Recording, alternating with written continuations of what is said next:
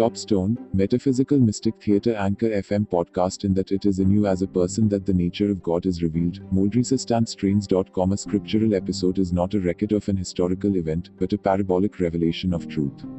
JohnTVRZ.com to see Jesus or David as an historical character is to see truth tempered to the weakness of your soul. You must see what the characters represent, rather than the characters themselves. This is true for every story in scripture, for every episode will unfold within you.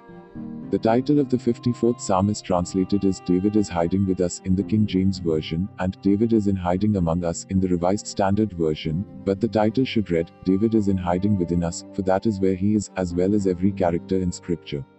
When I say, with Blake, all that you behold, though it appears without it is within, in your imagination of which this world of mortality is but a shadow, I mean that literally, for the drama of life unfolds from within.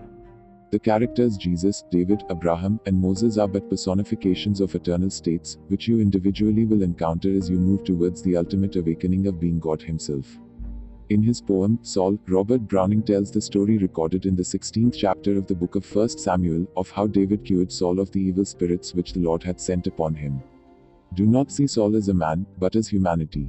He is the human being referred to in the fourth chapter of the book of Daniel, and the great watcher said, Hew down the tree, cut off its branches, scatter its leaves and its fruit, but leave the stump. Then the tree becomes personified as, Let him water it with the dew from heaven, and let him move with the beasts of the earth. Take from him the mind of man and give him the mind of a beast. Let seven times pass over him until he knows that the Most High rules the kingdom of men and gives it to whom he will, even the lowliest of men. Saul personifies the mind of the beast, for Saul went insane, he was violent and could not remember who he was.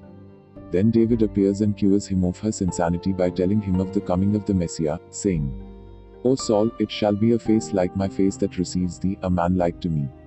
Thou shalt love and be loved by forever, a hand like this hand shall throw open the gates of a new life to thee. See the Christ stand. You may think this is an episode in the pages of history, but it is a drama, which will take place in you. As an insane being who is looking for an external savior, one day you will encounter David, he who never walked the face of the earth, and save yourself. This is the Metaphysical Theatre on Anchor FM.